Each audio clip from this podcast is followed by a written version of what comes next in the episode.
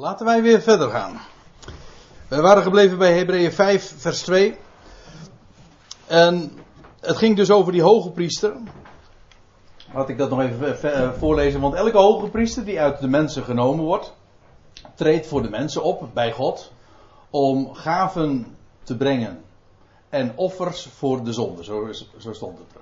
En dan vers 2 vangt dan aan met hij kan, zo'n hoge priester dus, zo'n hoge priester in het algemeen, kan tegemoetkomend zijn.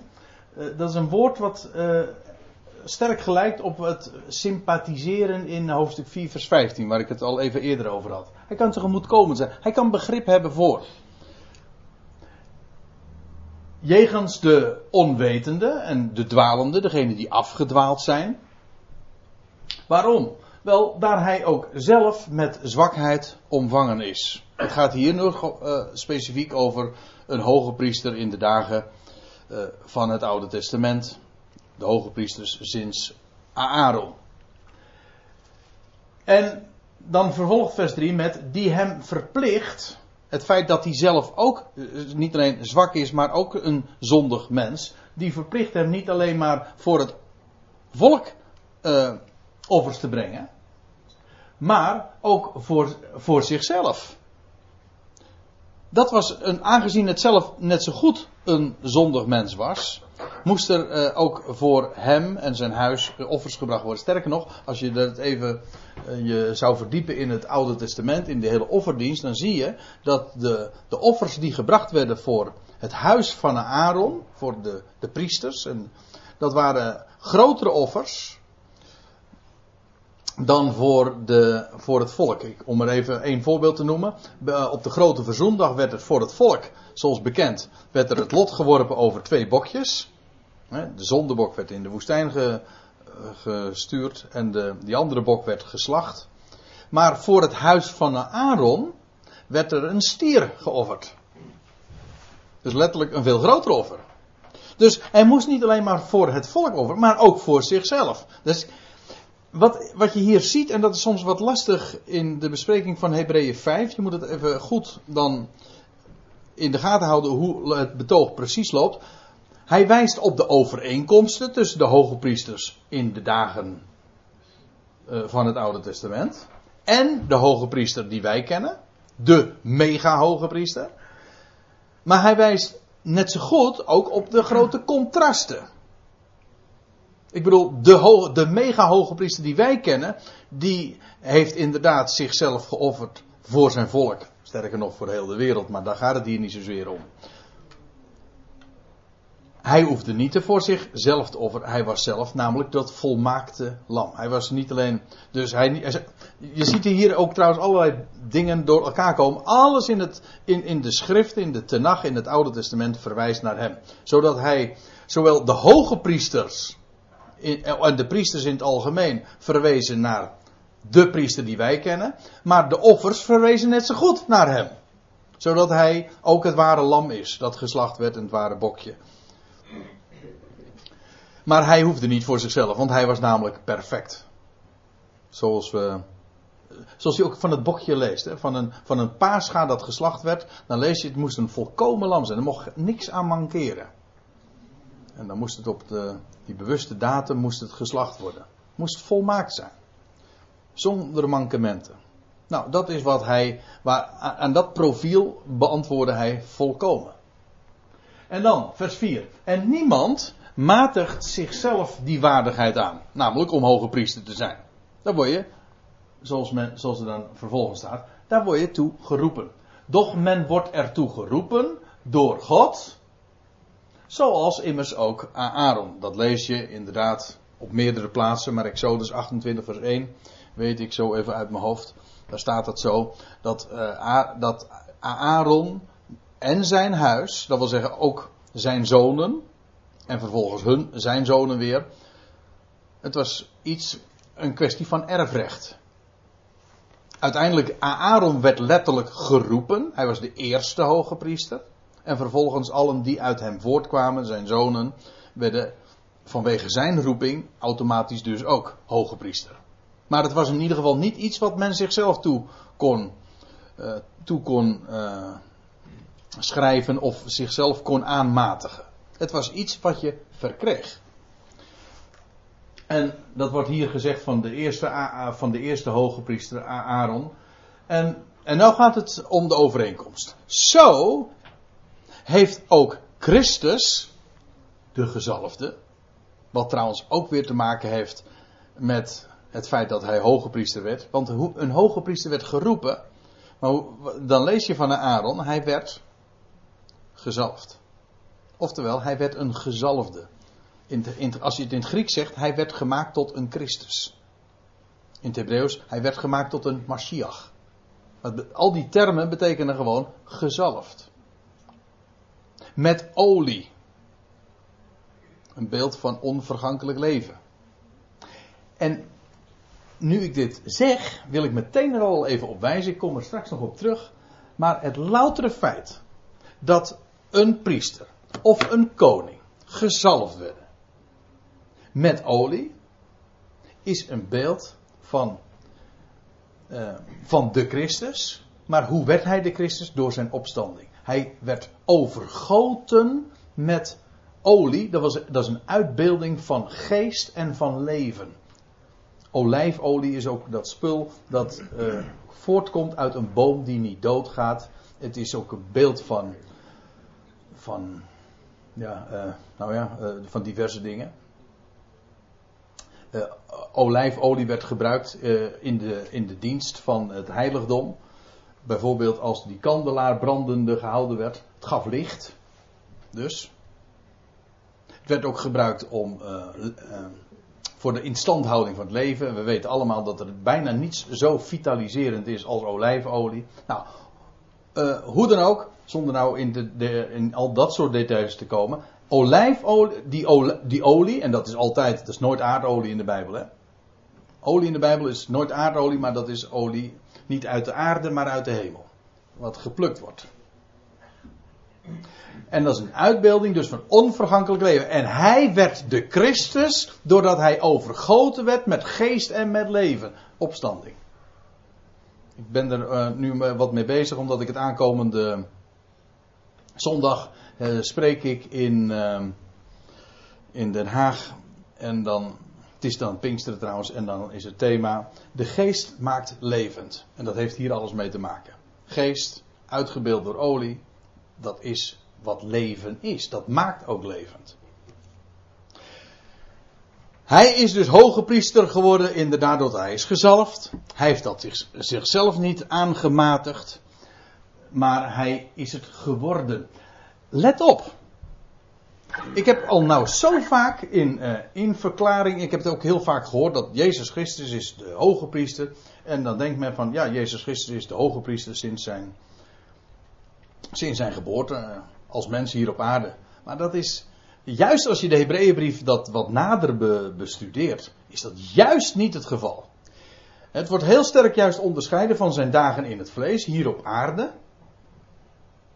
Was voorbereidend, maar hij werd gesteld tot hoge priester. Hij werd gezalfd tot hoge priester, juist in zijn opstanding. Vandaar ook dat hier staat, zo heeft ook Christus zichzelf niet de eer toegekend hoge priester te worden. Hij werd het. En hoe werd hij het? Wel in zijn opstanding.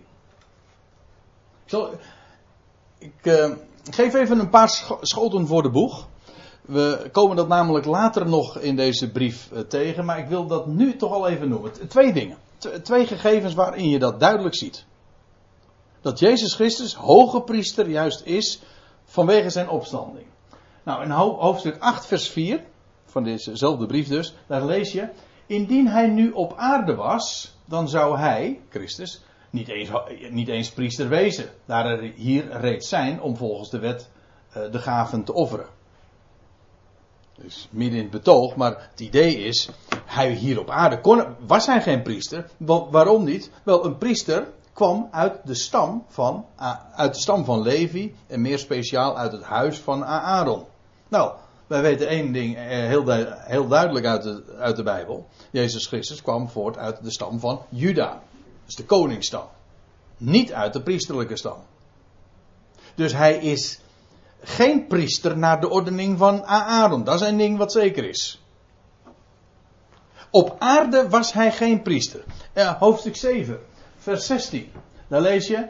Hij is het niet geworden, namelijk hoge priester, krachtens een wet met een voorschrift betreffende vleeselijke afkomst.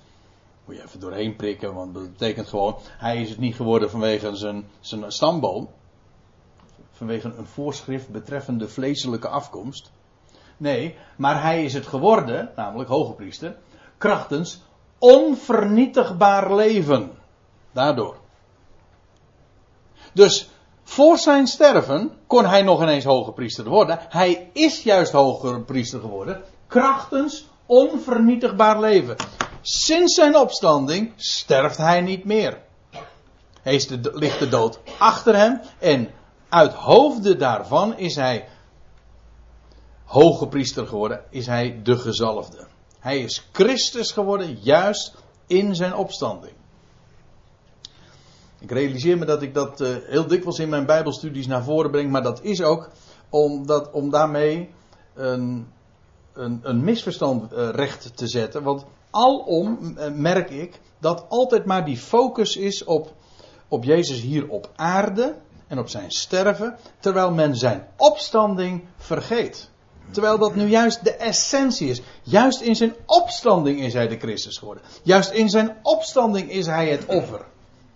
Dat is onbekend. Ja, daarom misschien uh, wat. Het kan best zijn dat ik het overaccentueer, maar dat doe ik juist ook, omdat het niet alleen maar onderbelicht wordt, het wordt zelfs ontkend. Of, nou, misschien is dit niet helemaal het juiste woord. Eh, het wordt niet eens gekend. Men, kent, men weet het niet. Als, je het hebt over, als mensen het hebben over het offer van Jezus Christus, dan denken ze altijd aan, aan het sterven. Vraag het maar eens aan een willekeurige christen. En misschien weet u dat uit uw eigen achtergrond ook nog wel. Als je het hebt over het offer, nou, dat is zijn sterven. Sinds wanneer is Jezus, waarom is Jezus de Christus? Ja, of krachten zijn, ja, hij was Jezus van Nazareth, hij, eh, sinds zijn uh, geboorte in Bethlehem. Nee, hij is de Christus geworden in zijn opstanding. Hij is hoge priester in zijn opstanding, krachtens onvernietigbaar leven. Niet hier op aarde, maar juist sinds zijn opstanding en sinds zijn hemelvaart is hij de hoge priester ingegaan in het hemelsheiligdom. Nou, hij heeft zichzelf niet die eer toegekend. Dat is een ding wat zeker is. Maar, hoe dan wel? Wel, van Gods wegen. Je wordt daartoe geroepen. Dat is niet iets wat je jezelf aan kan matigen, of aan kan wrijven, of aan kan trekken of zo. Nee, maar hij, God, die tot hem sprak, en nou wordt verwezen naar Psalm 2. En we hebben die psalm al eerder in, uh, onder ogen gehad in, toen we Hebreeën 1 uh, eh, bespraken. Ja. En wat lees je daar? Maar hij die tot hem sprak, gaat het over God, Yahweh, die tot zijn, tot de Messias zegt. Lees het maar na. Ik ga nu niet die hele psalm bekijken. Dat hebben we toen wel gedaan. Want het is een schitterende Messiaanse psalm. Maar God heeft tot hem gesproken. Mijn zoon zijt gij, ben jij. Ik heb u heden verwekt. En waar slaat dat op? Kijk, dat is heel, dat is heel eigenaardig. Er staat, God, God uh, daar, daar, daar, lees je in Psalm 2 dat de, dat de Messias zegt, dat is profetisch. God heeft tot mij gesproken. Hey, mijn zoon zijt gij, ik heb u heden verwekt. Waar slaat dat heden op? We hebben het weer. Ik, ik voer nu gewoon de lijn, uh, ik trek de lijn gewoon verder waar ik het zojuist over had. Ook dat gaat over de opstanding. Niet, kijk, ik heb u heden verwekt, dan zou je kunnen zeggen, dat is bij zijn, bij zijn conceptie, toen, je, toen hij verwekt werd in Maria, in de schoot van Maria. Nee, maar toen kon God nog niet hem, tot hem spreken. Dat heden verwekt, dat slaat op de dag van de opstanding. En bij een eerdere gelegenheid heb ik al het bonnetje overlegd, maar om u eventjes de, in, het, in het herinnering uh, te roepen, dan zal ik u het bewijs geven. Want in Handelingen 13, dan lees je dit.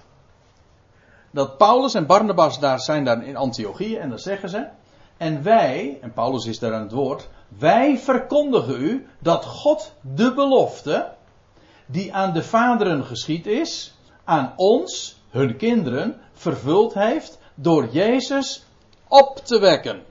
En nou komt het. Gelijk hij in de tweede psalm, gelijk in de tweede psalm geschreven staat. Mijn zoon zijt gij, ik heb u heden verwekt. Daar staat dat. Dat hij was al de zoon, zeker. Hij, hij, is de zoon van God op grond van het feit dat God hem verwekt heeft in de, zoon, in, uh, in de schoot van Maria. Daarom is hij de zoon van God. De enige geboren zoon van God. Maar hij is bij een latere gelegenheid wederom verwekt. Namelijk uit de doden.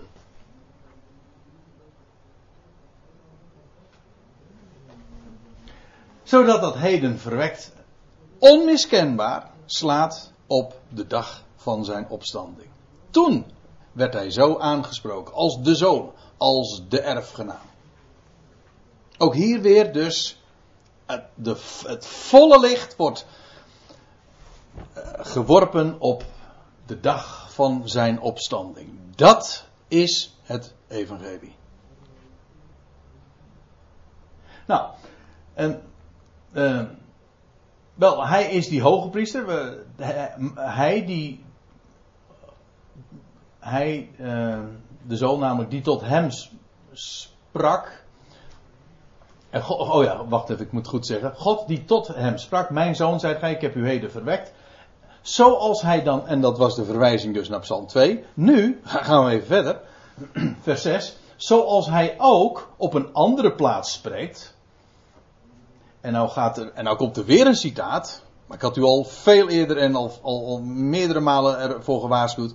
De hele Hebreeënbrief is een aaneenreiging van allemaal verwijzingen naar het Oude Testament. En ook vele, vele citaten. Waar de, bekend, waar de lezers als bekend mee worden verondersteld.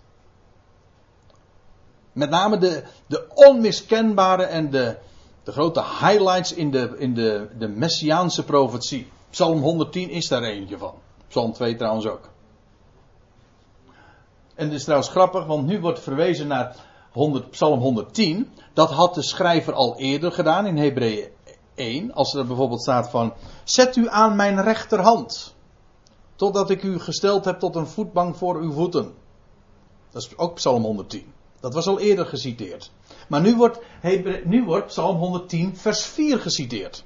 En dat wordt zeven keer gedaan in, in de Hebreeënbrief. Dit ene vers wordt zeven keer geciteerd. En dit is de eerste keer. Als, als nu hier staat, zoals hij ook op een andere plaats spreekt, en dat is dus Psalm 110, vers 4.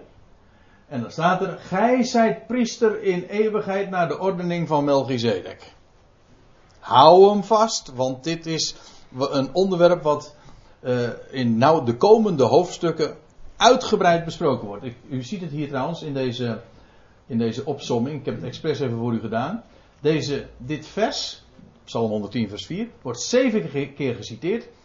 En wel in hoofdstuk 5. Dit is 5 vers 6, 5 vers 10. Hoofdstuk 6 vers 20. En in hoofdstuk 7 ook een viertal keren. Zodat je alleen al aan, uit deze opsomming kunt opmaken van die hele kwestie van de hoge priestering, de, pardon, de priester naar de ordening van Melchizedek, dat is het grote onderwerp van deze hoofdstukken. Hierover hebben wij veel te zeggen, zegt hij dan. Nou, gij zijt priester in eeuwigheid. Nou, dat staat er niet, er staat tot in de aion. Ja, dat is echt iets heel anders hoor.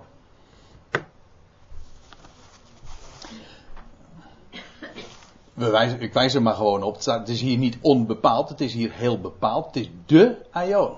We weten namelijk trouwens dat in de laatste Aion, straks op de nieuwe hemel en de nieuwe aarde, dat is de Aion der Aionen, daar is geen priesterschap meer.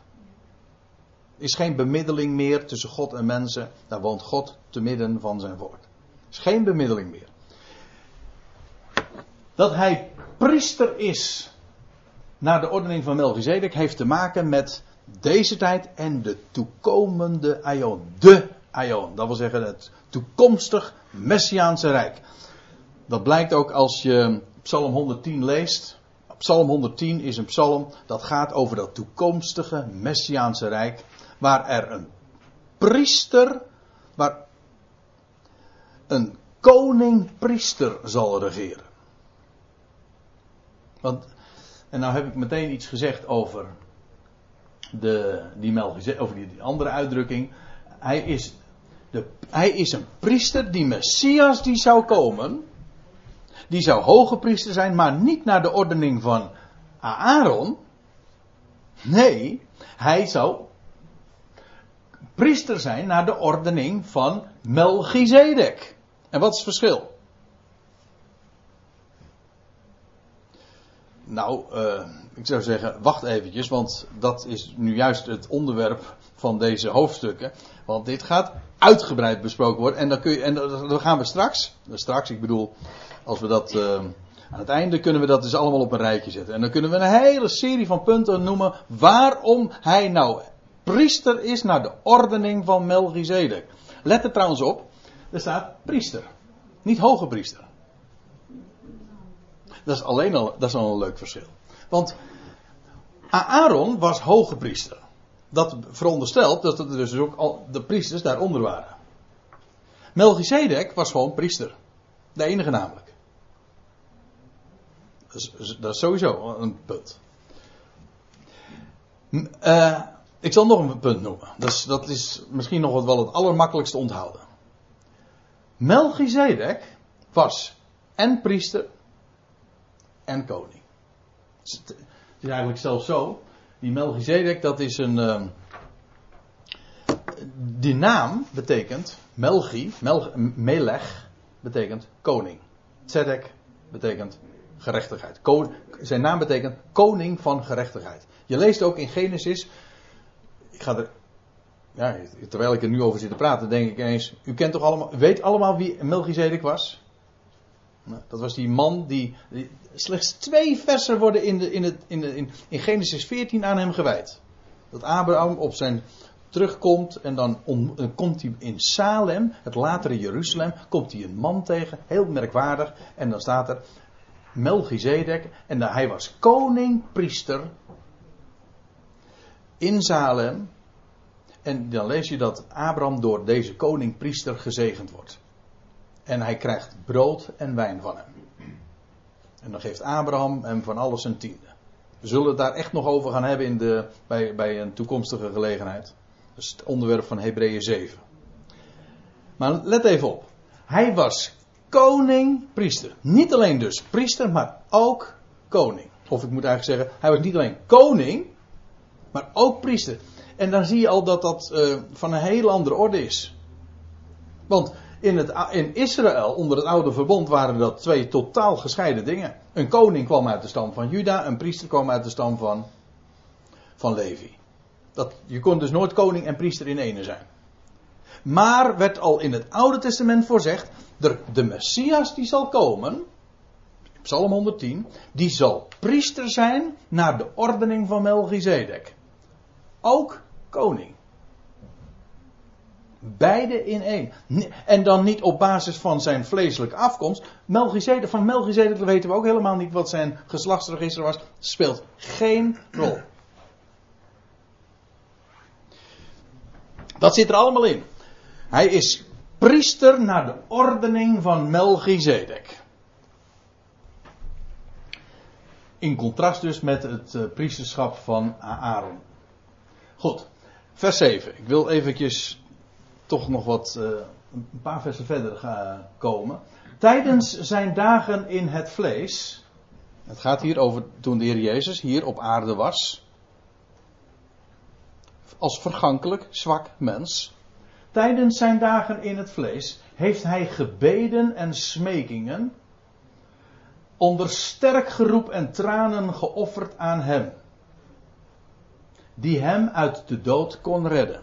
Ja, waar wordt hier naar verwezen? Waar, denkt u aan? Als hier staat van, hij heeft gebeden en smekingen onder sterk geroep en tranen. Het, eerste waar je dan aan denkt, waar we, is aan Gethsemane. Hè? Aan Gethsemane, ja. En ook bij een latere gelegenheid. Uh, nou, Gethsemane, dat was in de avond voorafgaand aan zijn sterven. Maar ook aan zijn sterven zelf. Toen hij onder sterk geroep en tranen inderdaad tot God heeft geschreeuwd. Ik denk dan ook niet alleen maar aan, uh, aan Gethsemane. Maar ook toen hij daar aan het kruis hing. En toen heeft hij ook Psalm 22 geciteerd. Hè? Weet u dat?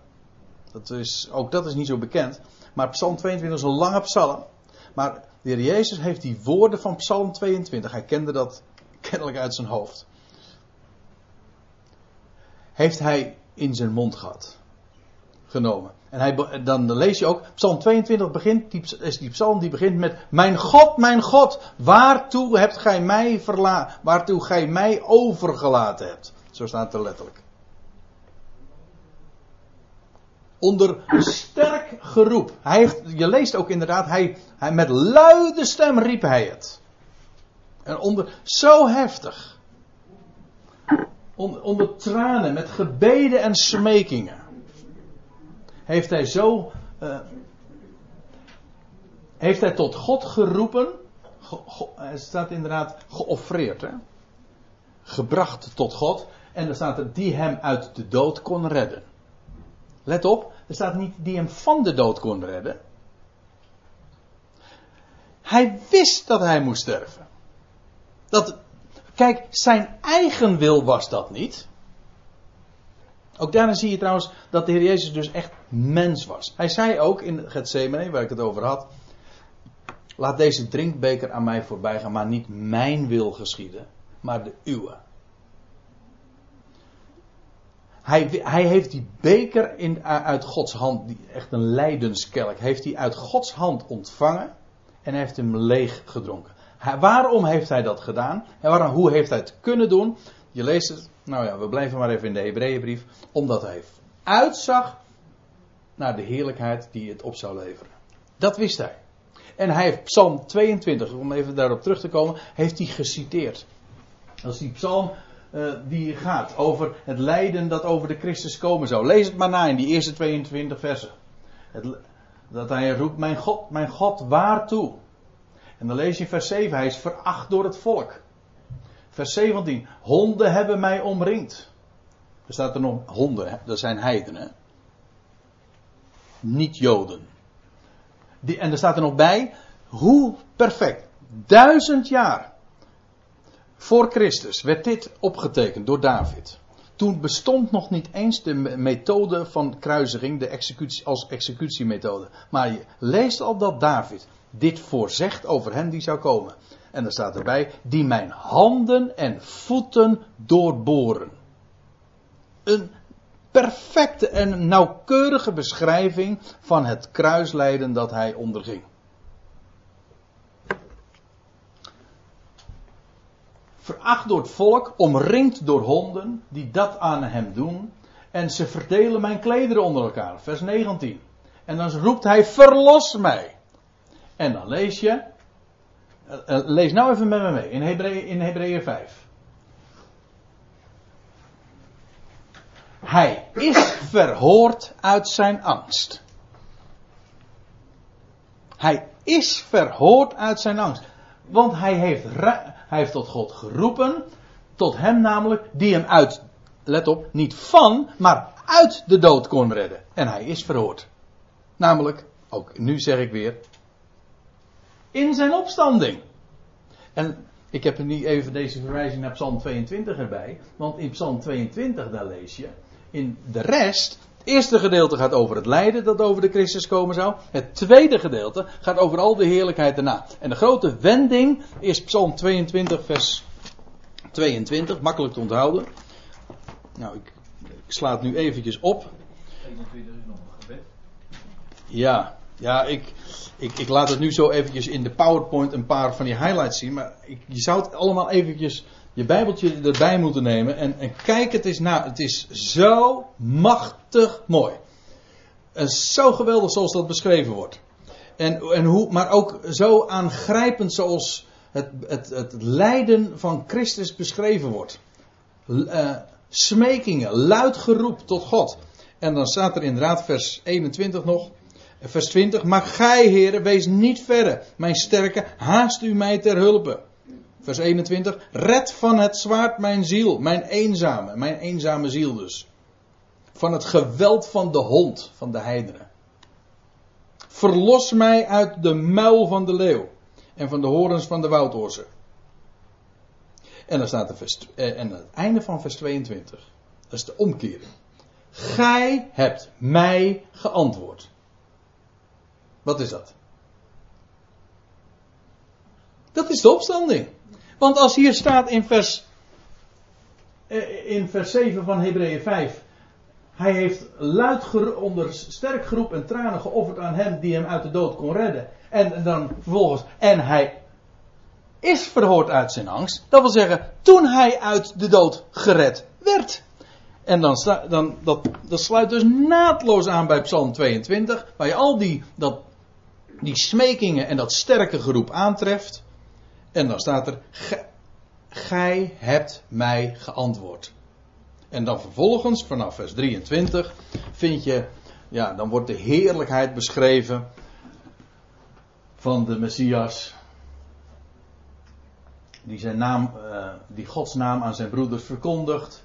Dat het na, hele nageslacht van Israël erbij betrokken wordt. Alle geslachten der aarde zullen zich neerbuigen.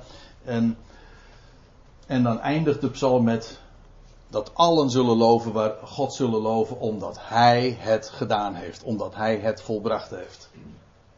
Schitterend zoals dat uh, in Psalm 22 beschreven wordt. En Psalm 22 is uh, het antwoord op de, op, op de woorden in van, van Hebreeën 5 vers 7. Als hier staat Hij is verhoord, dan, dan verwijst dat naar die psalm. Ik vind het zo prachtig dat de Heer Jezus ook inderdaad in zijn lijden op aan het kruis die psalm in zijn mond heeft genomen. Letterlijk. En dat hij daarom ook wist van God is het die mij zal antwoorden. Hij zag vooruit op grond van wat er staat geschreven naar wat zou komen. Daarom heeft hij het allemaal kunnen ondergaan. En zo heeft hij, vers 8, uh, eh, en zo heeft hij, hoewel hij de zoon was,